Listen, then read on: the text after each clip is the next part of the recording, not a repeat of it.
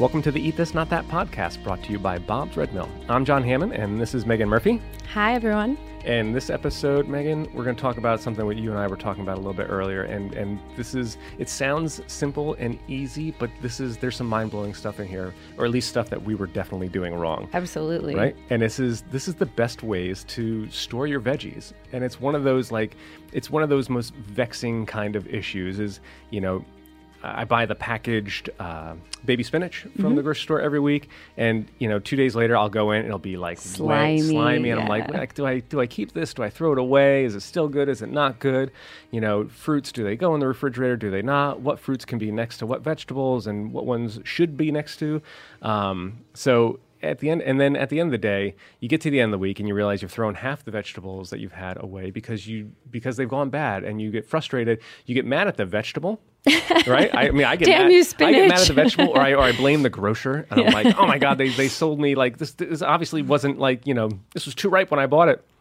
But it's not it's really not their fault. Like it's it's my fault apparently.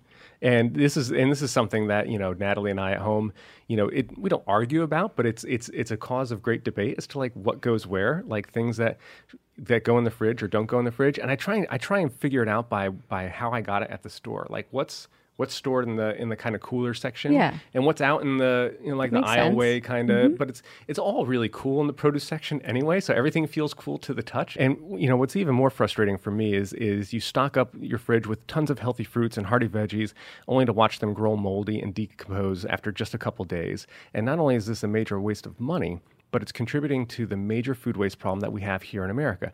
Half of all U.S. produce is thrown out. That's astonishing. Half of it. That's terrible. It's, it's, I thought it was just half of mine Yeah. in my Yeah. household, but apparently No. that that actually kind of extrapolates out. So, It's so sad, especially 'cause so many people don't have right, good fresh food and that's that's where you feel bad. It's like I don't want to I don't want to throw this away because obviously you know, and and that's where I like you wonder. It's like at what point in time can you just do you just eat it anyway, right?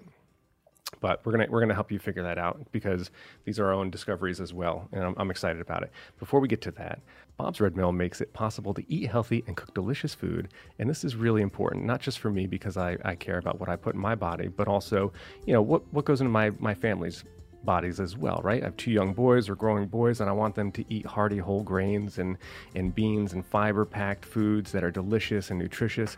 And Bob's Red Mill has a very prominent place in my pantry at home for this reason because every product is of the highest quality and is minimally processed from their stone mill in Oregon to, to your table.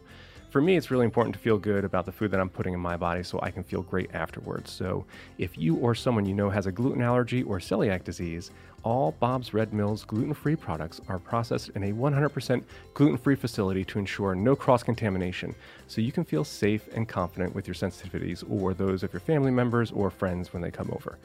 It doesn't matter if you're catering to paleo, gluten free, or a vegan diet. With Bob's Red Mill, you're getting not just quality, you're getting flavor packed, healthy food that actually tastes amazing. So, what are you waiting for? Visit bobsredmill.com today. Hi, this is Jim Miller. Available now, Origins, Chapter 5, Sex and the City, present at creation.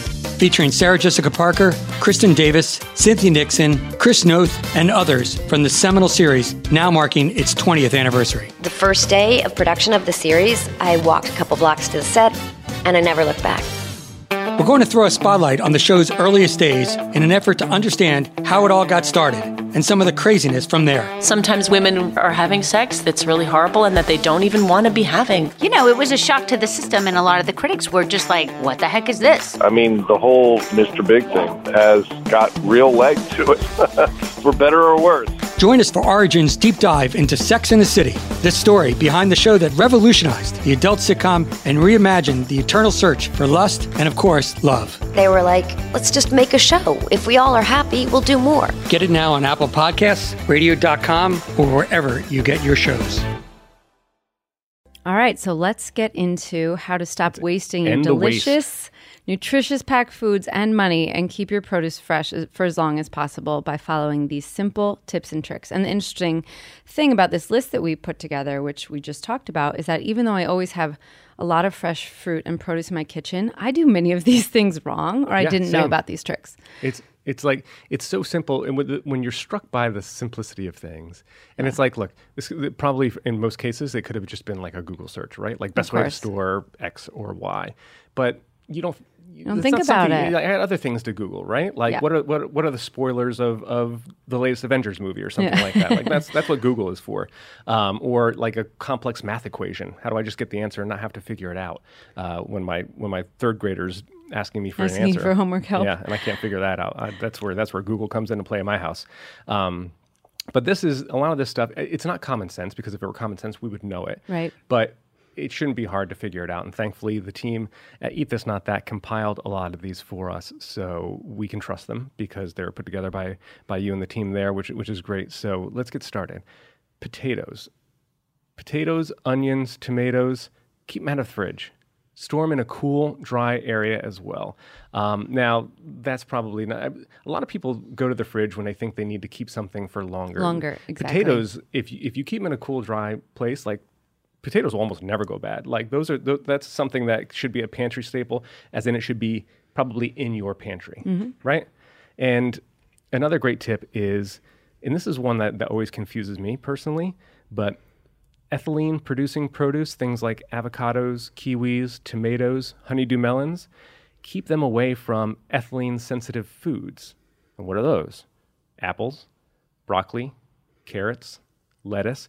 Uh, another another uh, ethylene producing uh, food that so many people probably have on their on their counters at home. Bananas. Bananas, yeah. Right. They probably they actually that's actually the highest uh, ethylene producing produce out there. So you really want to be careful if you have bananas next to like your apples or or broccoli or something like that. Because even in the fridge, by the way, because that's not going to work well for the the sensitive foods like the broccoli and the apples. They're they're gonna they're gonna go bad on you sooner rather than later.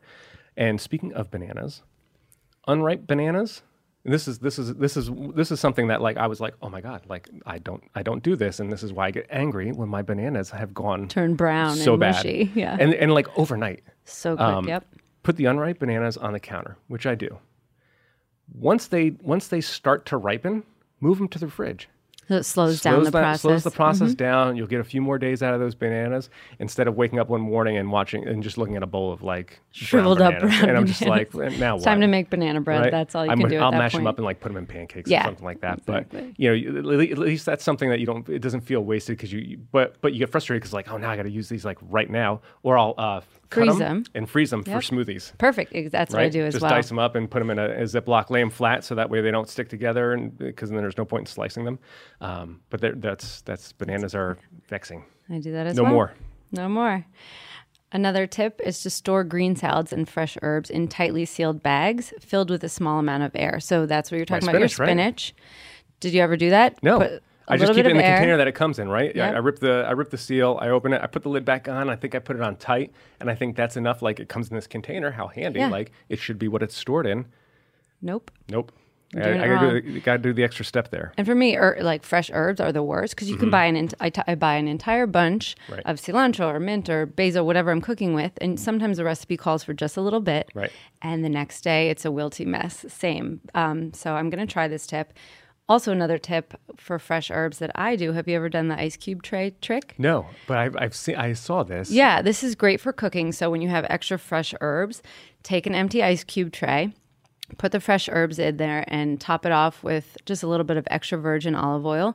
Pop it in the freezer, and the next time you're cooking and you need a dash of flavor, fresh herbs, little olive oil, pop one out and throw it right into what you're cooking, and that. it's it's great. That's It's a great convenient. tip. Yeah. And do you use the silicone ice? It's Yeah, you pop them out the easier, silicone, right? exactly. Mm-hmm. Like the hard plastic ones probably.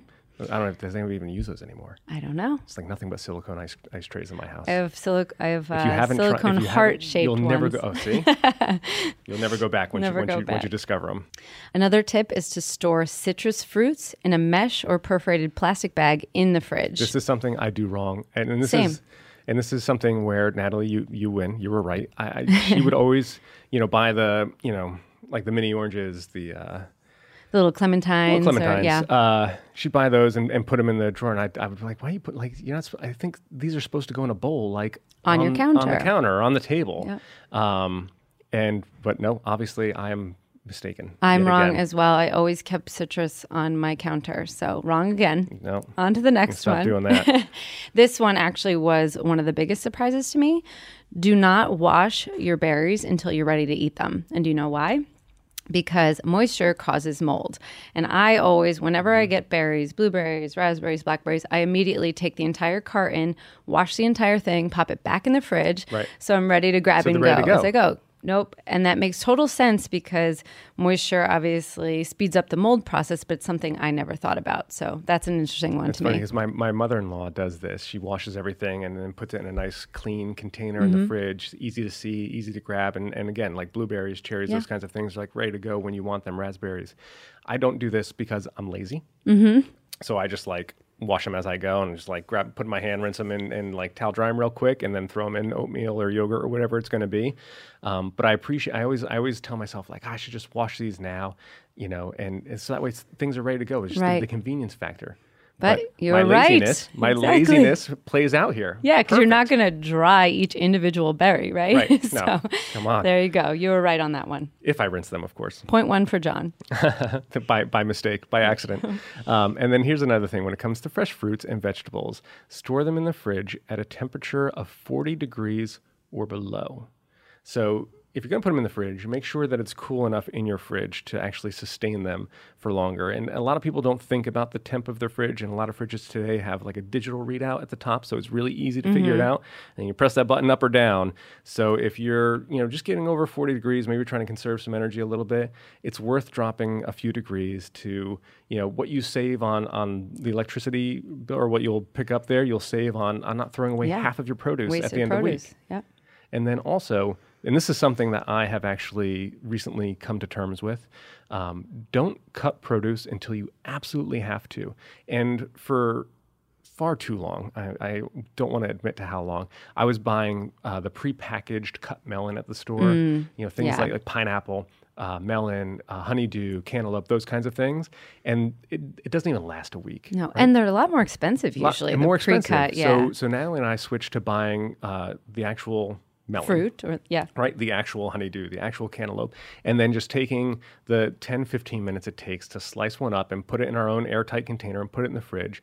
And I li- like after the, the third week of doing this, uh, not only did we save money, but I, I literally said to her, I'm like, I, I'm, I'm sold. Like I'm never buying pre-cut melon Yeah. again because the taste is worlds apart. It's not soggy and mushy. It's like it felt firm like it's supposed to. It Mm-hmm. just packed more flavor and it, and it lasts longer. It lasts over a week. Like if we cut it on a Sunday, you easily get through the next weekend with it, which is spectacular. Because you don't know when it's being cut. It's Yeah, just in the exactly. It could have been it could have been that morning, could have been 2 days ago. right. So, And I, I agree with you. Like I try to not cut anything until I have to use Mm-hmm. it, especially things that go brown right away, avocado, Right. apples, things like that. So, but if you do have to cut them before, like you have apple slices for your kids or whatever, Mm-hmm. you can spritz a little lemon juice on them, and that will help keep them from browning and oxidizing quicker. and this is key with avocados, like you mentioned too, because uh, you know if I'm home and maybe I'll make an avocado toast or cut an avocado in half to throw in a salad or in a sandwich, and then you have that half of Mm-hmm. avocado that's still there. And, and and what you should do is if you do this, uh, use the unpitted half. Like if the because the pit will still Yeah, be the in pit there. helps, right? Use the unpitted half for whatever you're making at that moment. The and then save the the half that still has the pit in it, but spritz some of the lemon juice on it, like you're saying, and it won't it won't brown. Like I, we have one of those nifty little Tupperware containers that fits a half avocado. Oh, cute, yeah. Um, but even in that, it'll still brown up unless you do unless you do the lemon trick Yeah. here. And a lot of times you could just cut off that like little brown layer, and it's Yeah. nice and fresh underneath. I just eat it, whatever. just eat it, yeah, Like, I don't just- if, I'm mashing it up with stuff, like it doesn't matter. Usually, I'll just eat the whole avocado. It doesn't make me ill, I'm it's making fine. And Another tip. Oh, This this one is this one gets me because and this is going to get everybody right here. So so if you if you if you're not really paying attention, pay attention right now. Yes, this one got me as well. Keep tomatoes at room temperature and away from the sunlight. And Away from the sunlight. Yeah, Not on your windowsill. not on your windowsill, and don't store them in plastic. And so misinformed all this time. I always have tomatoes in my fridge, and I store them in plastic. So Right. double negative on that. no. I uh, fail. Or the window. I always thought like the windowsill. Like haven't you always been told to put, put Right, like windowsill? sun ripened tomatoes Right? on the window. Apparently not. Nope. Dang it. But I'm going to stop wasting t- tomatoes starting this week. Okay, good. All Me right, too. starting with this one. I'm really excited about this. I mean, no one wants to waste food, especially good, healthy, nutritious food. And again, literally half of U.S. produce gets thrown out, and that's something that that we can help make a dent in, even even, even if it's a little dent with some of these tips. Because if you're throwing away less at home, that has an impact on that Absolutely. overall uh, number. And also, like let's be honest, it's going to have an impact on your checkbook if you don't have to go out at the end of the week and buy more produce because you threw half away. Like that's meaningful. So this is, you know, this was a fun one because these are really good tips and, and stuff that uh, surprised me. Yeah, interesting. I like this one a lot. Great. Well, I hope that you are all enjoying the podcast and you like it enough to leave us a, a rating and share it with some of your friends who may also love getting a healthy dose of the best ways to navigate the hundreds of food decisions we make each and every day. Also, for even more of an insider scoop on the best foods to eat no matter the situation, be sure to visit our website, eatthis.com, like us on Facebook, and follow us on Twitter and Instagram. We are at Eat This Not That. And now you can even subscribe to our new Eat This Not That magazine. Just go to the subscribe button on our homepage to find out more.